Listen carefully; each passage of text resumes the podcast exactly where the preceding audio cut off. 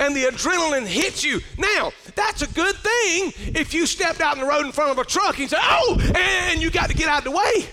You want that extra boost of energy, but the problem with stress is that when we have chronic, that means recurring constantly every hour of every day, of every week, of every month, and every year. It is stress, stress, stress.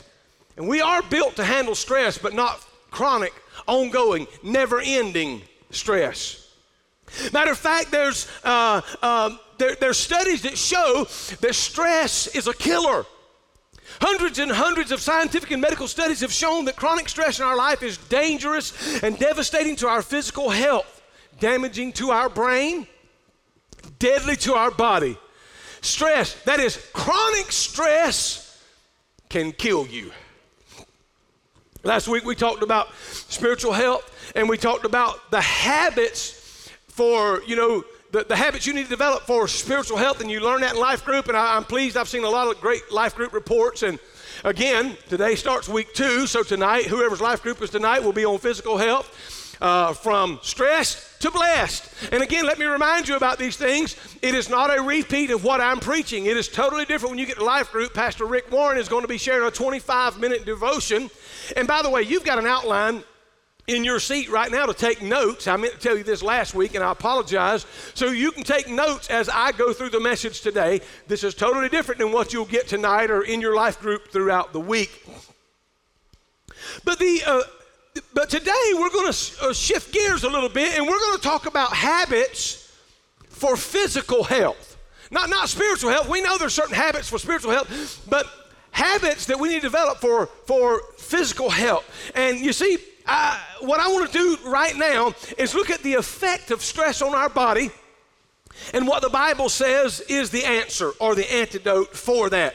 You see, if you're a little tired, if you're a little worn down, if you're a little wayward and stressed out, you picked a good time to come to church. Amen. because we're going to help you get your life right. You see, we're going to look at things and we're going to identify some things right now. Here's seven things that cause stress in your life. Now, I probably don't need to name them because you might be able to look around and see a few people that cause stress in your life. But the number one thing that causes stress in your life is worry. Worry, we worry about all kind of things. You see, things have changed and we live in a fast-paced world. You know, 20 years ago, 30 years ago, we never had to worry about a cell phone ringing. If you was away from home, you just had peace. You never had to worry about the sound of a little tweet or, or a, a text or is the boss calling? Has he got me on the electronic leash? You didn't have to worry about that. You, you didn't have to worry about identity theft 30 years ago. It just didn't have, you didn't worry about it.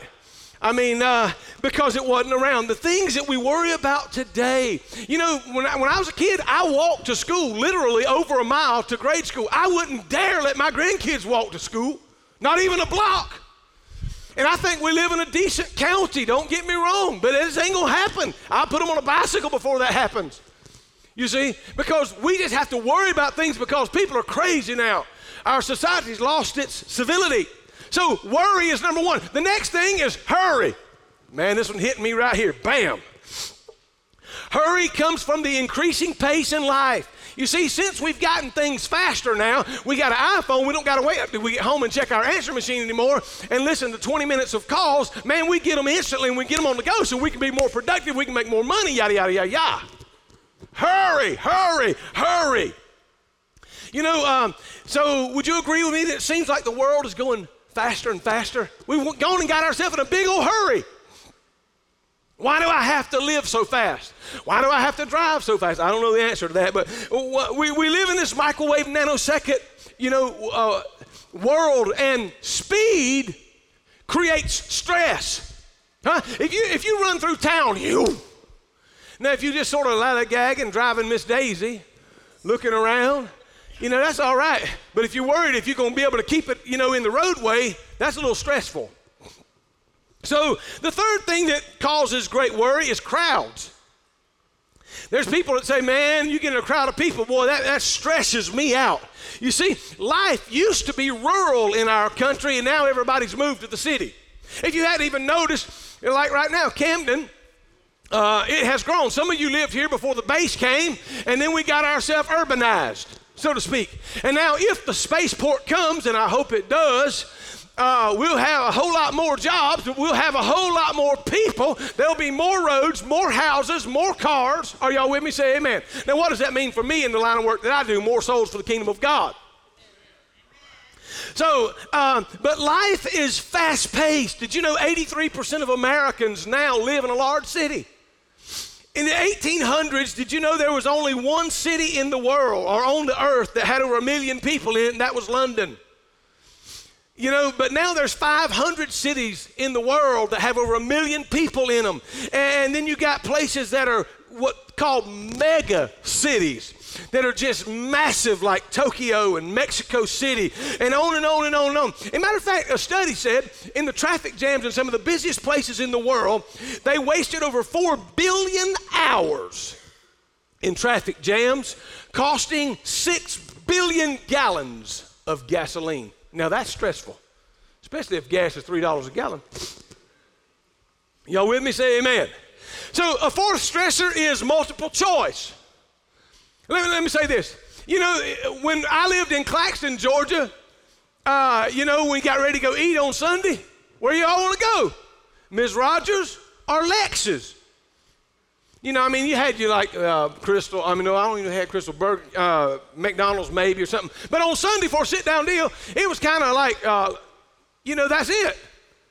You didn't have to really think it. Well, we ate at Miss Rogers last week. We ate at Lexus this week, or Harry's Barbecue. There might have been three. But the thing is now, it's like toothpaste. You know, years ago, you just bought a tube of toothpaste and, and that's what it was. But now you have got, you know, whitening toothpaste, you got sensitive toothpaste, you got deep cleaning, to- you got 60 kinds of toothpaste. So you stand there and you got to look at all the kinds of toothpaste that you can have. Oh my God. You know? And if you don't believe what I'm telling you is true, and, and listen, y'all know that women know everything, right? That's a fact. They know everything. Ask one of them where to go to lunch right after we leave here. They can't tell you. They can't. Well, there's Applebee's. Well, there's Ruby Tuesdays. Well, well, there's Sonny's. Well, there's this. There's only one thing I know for sure: you ain't going to Chick Fil A. they understand what it's like to rest on the Sabbath. Now, for them, your Sabbath might be a different day. But, but I just thought I'd throw that out to you. So then you got to think about that. And then there's the loss of privacy. We ain't got no privacy no more. If you believe, listen, a couple things. Uh, uh, if you think you've got privacy, if you've got um, Facebook or Twitter or any of these things, Snapchat, Instagram, you ain't got privacy. How is it that I'm doing a little search for a little battery pack for my wife because she's so Wi Fi'd out? Uh, the phone dies about three times a day. And so I said, let me buy one of these little cells so she can even be more busy. And uh, so I hook this thing up, and yeah, I get this thing off of Amazon. $25, $30. And then all of a sudden, every time I get on Facebook now, that little gadget pops up on Facebook. In other words, would you like to buy me? In other words, Big Brother knows I've been looking at that on Amazon.com already. So they're suggesting. The other day I bought a compressor, and uh, all of a sudden I got every kind of compressor from Husky to Ingersoll Rand and you name it, Porter Cable. Everybody wants to sell me a compressor now on Facebook because I bought one a couple weeks ago. Are you with me? Say amen. So we ain't got no privacy no more. That's just how it is. And then, um, then there's this thing called pluralism where, did you know years and years ago, 100 years ago, everybody in the country kind of somewhat believed in the mainstream of the Baptist, the Methodist, the, the Assembly of God, the Church of God. In other words, when I say that, and we might differ on some things, but we knew that Jesus was the only begotten Son of the Father. We know he was born of the Virgin Mary. We know that he came and he, you know, sacrificed his life and died for us and he rose again. We, we, we, agreed on those major deals. But now pluralism has got us where, you know, the Muslims believe this, the Buddhists believe this, the, you know, this one's believe that, and they believe the other. And, and then you got all the cults out. In other words, we have a pluralistic society. That's why in the government now they can't back a one particular religion because they got so many people in the country. Some of them are of the religion of Satan and as a religion as far as they, they look. So they, these things cause stress. The pluralism of society. And then the fear of the future. This is a big one. And, and then I'm going to jump into the scripture. But, but the what ifs. uh, now you've never lived until you live with somebody. Well, what if this happens? And what if that happens? And what, what if we don't get this loan? And what if you don't get that job? And what if the kids die going to Orlando? And what if Mickey Mouse is not there when I get to Disney? And you know, we just flip our lid on the what ifs. What if, what if, what if, what if? And we worry ourselves to death. But here's what the psalm says, and I'm going to read it kind of quick. The Lord is my shepherd, I have all I need. He makes me lie down in lush green meadows. He leads me beside calm waters. He restores my soul. He guides me in the right paths for his name's sake. And even though I walk through the valley of the shadow of death, I'll fear no evil, for you are with me. Your rod and your staff, they comfort me. You prepare a table before me in the presence of my enemies, and you anoint my head with oil. My cup runs over. Surely goodness and mercy will follow me all the days of my life, and I will dwell in the house of the Lord forever. So then, let me give you, if I may, I've gave you the seven stressors. So I want to give you the seven um, habits coming out of Psalm 23 that are going to help you deal with life and reduce that stress. Are you with me? Say amen. So, first of all, worry. Everybody's worried about something. It seems like worry, worry, worry. Did you know it is a sin to chronically worry? The Bible says, What man can add one cubit to his stature because of worrying? You can't add one millimeter to your height because of worrying. You can't, matter of fact, all the science tells us that you stress your body out. You, you set yourself up for a stroke. You set yourself up for a heart attack. You set yourself up for a nervous breakdown because you worry, worry, worry. Many times about things that ain't never gonna happen. Anyway, so so number one, here's the first habit you need to write down is I need to look to God for all of my needs. The first thing David said we need to do, he said, "The Lord is my shepherd; I have everything I need."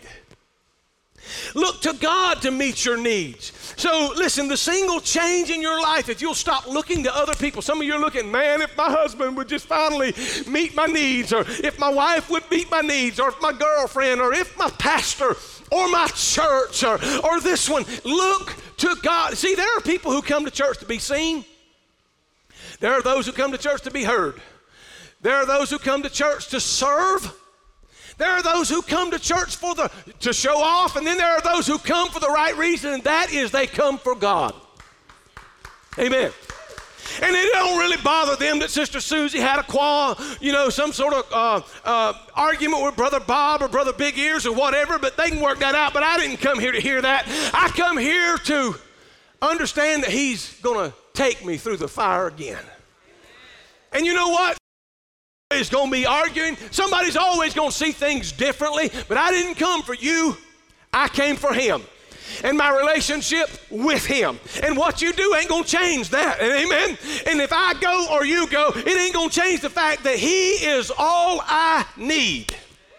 Some people put their security in their job, some in their marriage. Well, what happens when you lose your job or you lose your spouse? Or, or, some people put their security in money. What happens when you lose your money? That very well could happen. As your pastor and as your friend, let me say this don't put your hope in things that you can lose. Don't put stock in that that can walk out. Hello? Put your hope in the Lord Jesus Christ and you will not be ashamed. He is all I need. If money walks out, He's still there. If Kelly walks out, He's still there. If my family abandoned me, He's still there. Even if I act a fool and get kicked out, He's still there if I reach out to Him. So, the Lord is my shepherd, I have all I need. Romans 8 says, Since God did not spare his own son, but he gave him to us, uh, won't He surely give us everything we need? Yes, He'll give us everything we need. So listen, the logic is obvious. If God loved you enough to send His Son Jesus for you, He can take care of your needs. Lord, I knew it'd be time. Uh, tough to get all this in here. He's my shepherd. So, what he's saying is the first step to reduce stress in your life is to worship. Little plug right here for the worship and arts team. When you come to the house of God, you need to forget the experience you had in the driveway of your house before you got here. That's the devil's favorite time is 15 minutes before church. Your wife's going to lose her hairbrush and you used it to clean your shotgun or something. I don't know. She misplaced something or you misplaced something, and man, you're going to get into a tiff or an argument right there because the devil wants no, he would love no better for you to say, Well, I just ain't going. I'm going to just sit here and sulk. And you see, but when you get to the house of God, you ain't got to wait till the first, uh, you know, you know, one, two, three. You ain't got to wait for that. We got prelude music going. When you get into the four, you hear, oh yes, Lord. Hallelujah. David said, I was glad when they said to me, Let us go into the house of the Lord. And I enter into his courts with thanksgiving, or into his gates with thanksgiving, into his courts with praise. So I've come to worship God if the car's broke. I come to worship Him if the house is broke. I've come to worship Him if my relationship is broke and my boss is broke and I don't have what I want. I still love God and say He's all I need. Mm. Lord, I ain't through there, but I got to move on.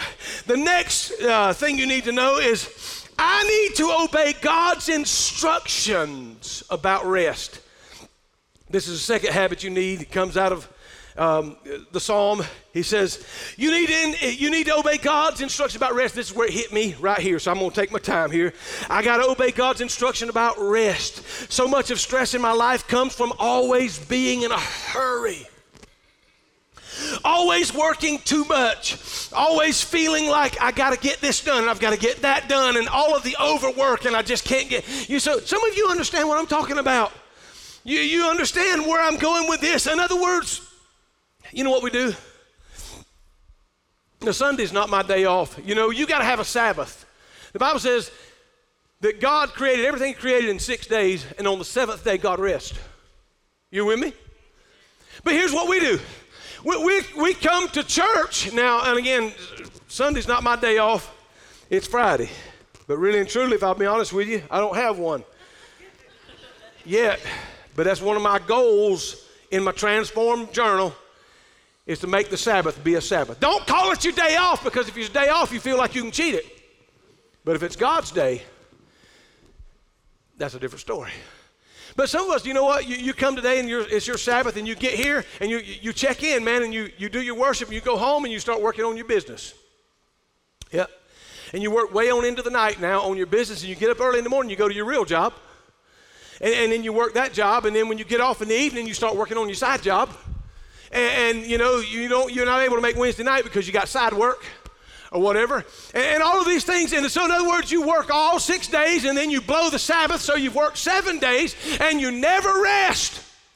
Therefore, we get sicker and sick. But see, because our body will remind us eventually that you are running me too hard. My mama's going to call me when she's and she's going to say, Son, you need to turn that thing on and listen to yourself again. she told me the other day, Son, you are burning the candle at both ends, and it's going to catch up to you. So we have to understand that our body is made for cycles. We work six days and we take a day off and we rest. And we work six days and we take a day off and we rest. But, but I'm the world's worst because if I'm not at the church and I'm not building a sermon and I'm not building furniture or I'm not doing this, I, I'm doing something with one of the kids, I'm doing something with the cars, or I'm doing something here, or I'm jumping out of airplanes. And that is relaxing to me, by the way. But what I'm simply saying is, I'm going to have to just take this one for the team right here and say, I'm the icon of that person that don't honor the Sabbath as much as I should. So there. If I'm guilty, I bet some of you are. Lord have mercy, where's time going? So, so what am I going to do? Uh, how am I going to fix this? You know what? On, on the Sabbath, there's something that I've got to do. I have got to rest my body. I got to rest my body. Your body is designed to work, and it is designed for stress, but it's also designed. Why did God rest? Let me ask you, why did God rest? Did he need to? Did he get tired? No. The Bible says, haven't you heard? God, the creator of the ends of the earth, he doesn't get tired or weary. The young men get weary, and those buffed up guys, they get faint. But God doesn't get tired.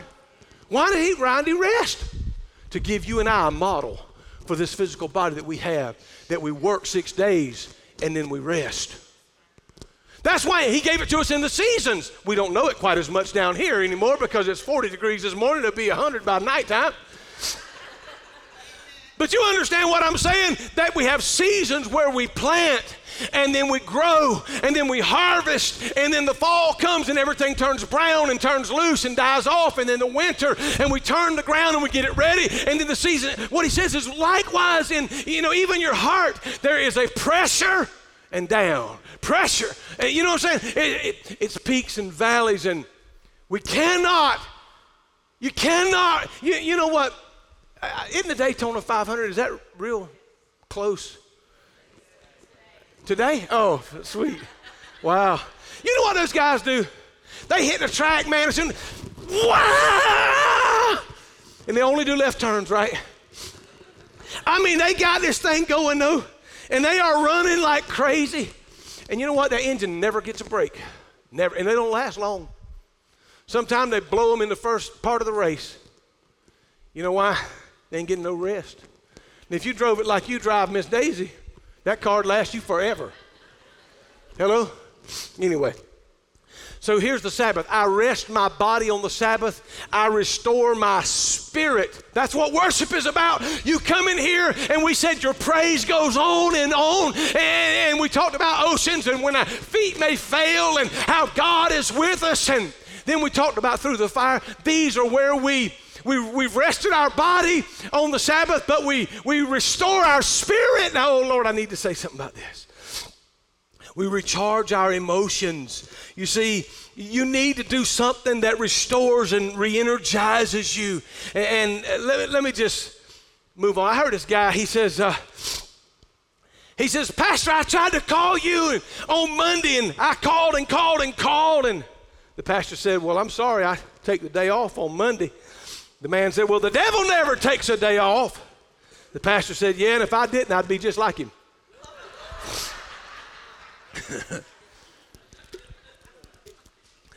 the third thing you've got to do, the third habit you've got to develop, it comes out of that psalm as well, is to recharge my soul with beauty. You remember what he said, The Lord is my shepherd, I shall not want. The, the second one a moment ago, He makes me lie down in green pastures. Watch this. He restores my soul. He restores us with, with beauty. You, did you know? Rick Warren said ugliness stresses us out. He said, but beauty inspires us. Why did God paint a sunset so beautiful? It's relaxing to look at. Why is it when the sun's coming up over the Atlantic? Why is it so beautiful? Because God is such an artist. Why is it that we look at the lilies of the field and we look at the flowers and we say, oh, look how beautiful. Look at the birds and how majestic. And we go to the mountains and we look at, look how beautiful the mountains. We go all to go, you know, we go to Tennessee or North Carolina when the leaves are changing. Why? Because it is beautiful. And beauty takes the blood pressure down. Y'all with me? I mean, it, it takes away the stress. So, you know, he could have made the earth just look like the moon. Ugly, craters everywhere. Nope. He made it beautiful. Just like the Garden of Eden. Did you know what he said? Um, uh, Pastor Warren said, Man was built for a garden, not a skyscraper. He said, That's why we go inside our buildings and our cubicles and we work, work, work, work, work. I mean, we stress ourselves and stress ourselves and we come home and stress ourselves even more. And we never walk through the garden. I'm gonna have to challenge you, and I'm right here with you. I'm have to, have to challenge you to take that Sabbath. Work, but then on that Sabbath, do what relaxes your body. Rest your body. Rejuvenate your spirit. Align yourself with God. Let me, let me move on. Uh, so he makes me lie down uh, in lush green meadows. He restores my soul. See, nature refreshes us. He, gives us these beautiful scenes. So let me say this. Here's something else you, you think about is to start the day with God. Get up, and the first, you know, the first seven minutes of your life sets the tone for your day. Did you know that? So let me say this. Some of us are so attuned to the news, the first thing we get up in the morning, we got to have it on CNN or Fox or MSNBC, whatever it is you watch. And uh, man, I want to tell you something. If you want to get stressed out, just watch the news all the time. Hey, Amen. It stresses me out. Uh, and, and I got, I got to. Did you know what? I could quit watching it for two weeks and turn it back on, and they'll probably be right about where they left off. Are you with me? And the thing is, is I wouldn't have to put up with all the foolishness and all the stress because I want to tell you something, man. If uh, you know everything that goes on, man, is it's headlines. If it'll sell a newspaper or if it'll sell if it'll sell a TV spot, that's just how it is. So uh, start the day with the Lord. Um, get out of bed and worship Him. Do something with Him. And then intentionally set some beauty around you. Amen. Uh, you're most like your Creator when you're being creative and when you're thinking. You know what? Pastor Rick said this. He said, Sometimes I come home and I've just been, you know, I'm stressed out. He said, I'll just sit down at the piano and just sort of relax. Sit down at the guitar. He said, I don't care if it's the kazoo, the ukulele. Do something to take the stress level down. So, I don't know how I'll ever get to all this, but uh, let me just say this you could miss so much of the news for forever, and you ain't really missed much. So, you want to spend all that time?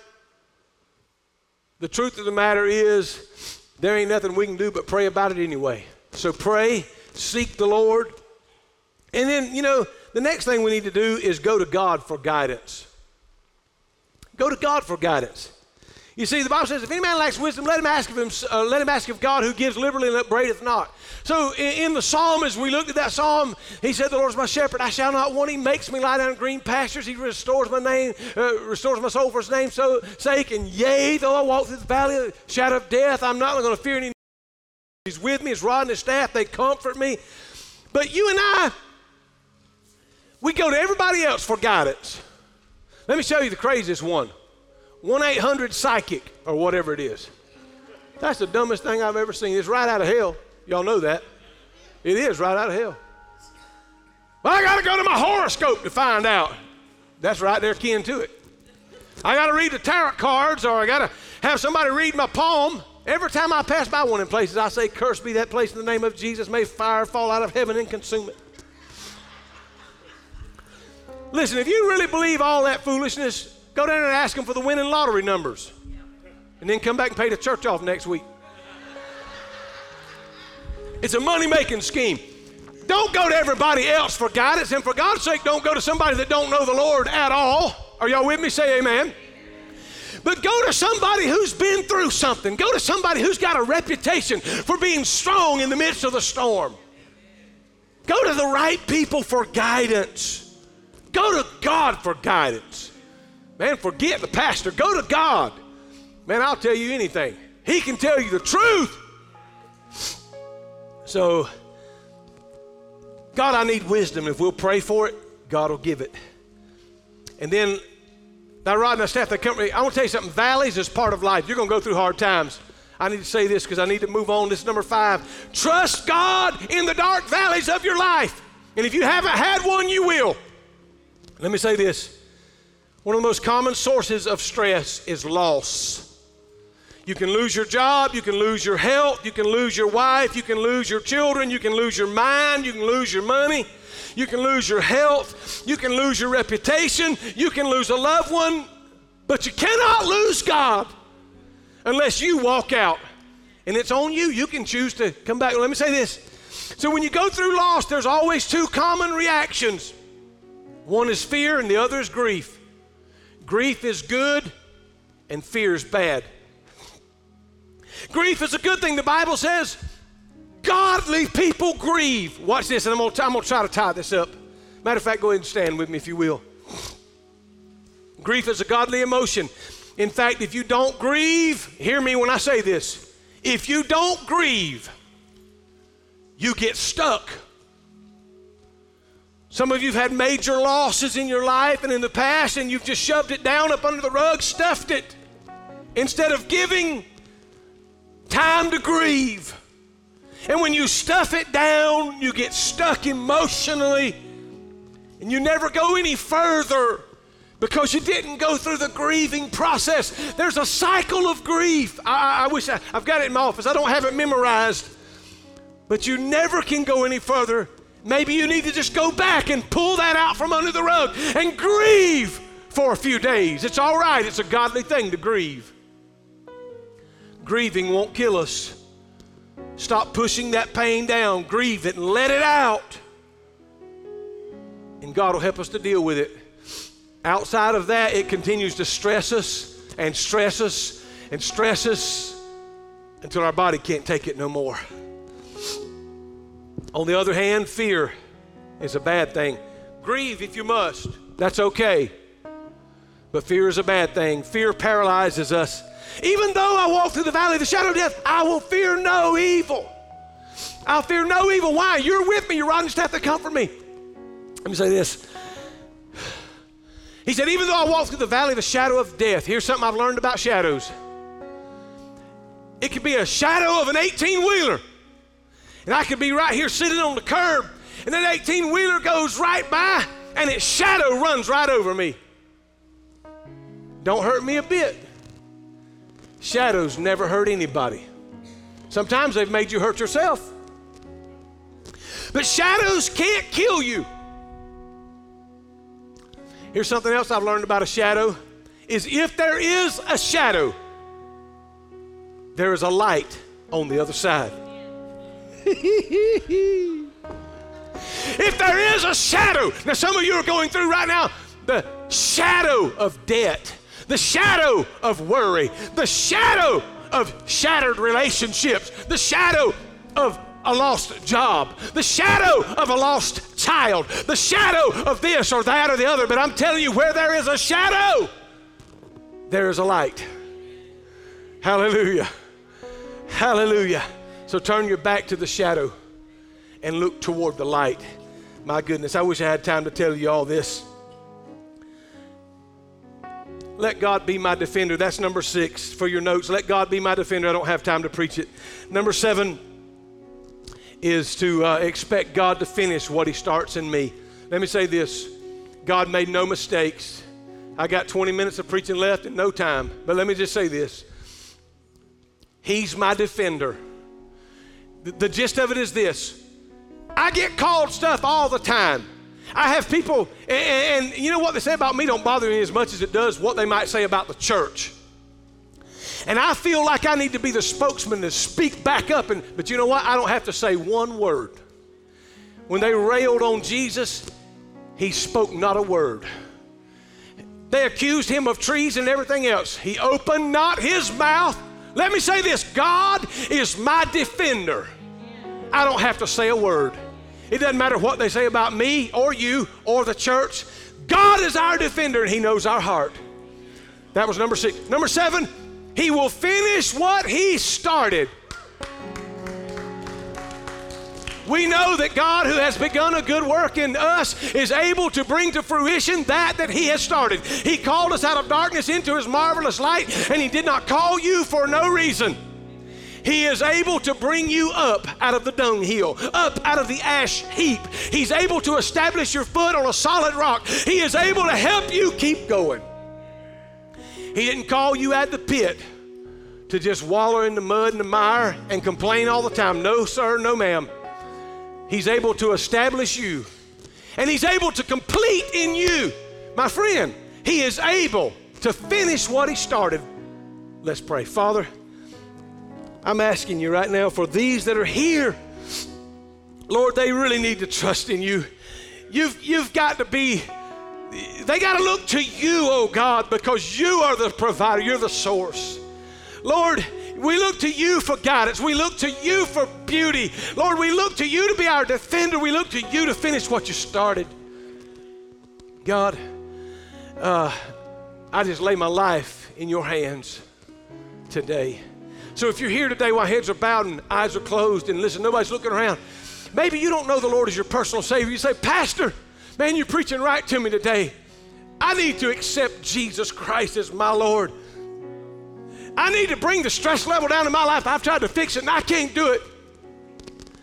Let me ask you, you're here. Would you just put your hand right up in the air and right back down? Come on. How about you? One, two, three hands, four hands already. Somebody else? How about sir, ma'am? Yeah, give the Lord praise. Come on, five hands. Oh, yeah, five hands. Here, here it is, simple as this. Romans 10, 9 and 10 says, if, if we believe in our heart, confess with our mouth that God raised his son Jesus from the dead, we shall be saved. For with the heart man believeth unto righteousness, and with the mouth confession is made unto salvation. And so, Lord, I believe in you today that you raised Jesus from the dead, and I accept Jesus as the Lord of my life, and therefore, according to the Word of God, I am saved. That ought to reduce some stress right there. Now, listen, what I need you to do, if you've prayed that prayer with me, I need you to take a hay card that's right there, and I need you to check on the back of that that I accepted Jesus.